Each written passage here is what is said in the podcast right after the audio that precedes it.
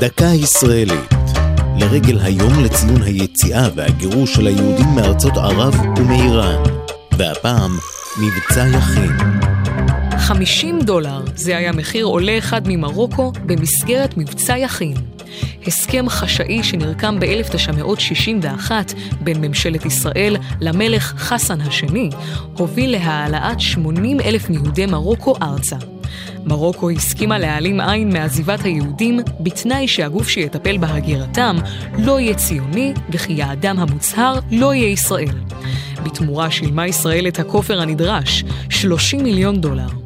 המבצע נמשך כשלוש שנים. הוא השלים את מבצעי העלייה החשאיים שקדמו לו, אשר הסתיימו באסון טביעת הספינה אגוז. ברקע העלייה ההמונית ניצבה הסכנה שיהודי מרוקו היו נתונים בה. בעקבות קום המדינה הזדהו שכניהם המוסלמים עם ארצות ערב. ההתנכלות ליהודים גברה והאנטישמיות גאתה.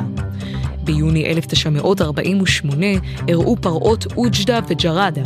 במשך ימים מספר טבח המון זועם חמוש בסכינים ובגרזינים ביהודי שתי הערים שבצפון מזרח מרוקו ורצח 42 מהם.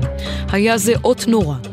בעקבותיו החלה העלייה ממרוקו, הגדולה בעליות ארצות האסלאם. זו הייתה דקה ישראלית לרגל היום לציון היציאה והגירוש של היהודים מארצות ערב ומאיראן.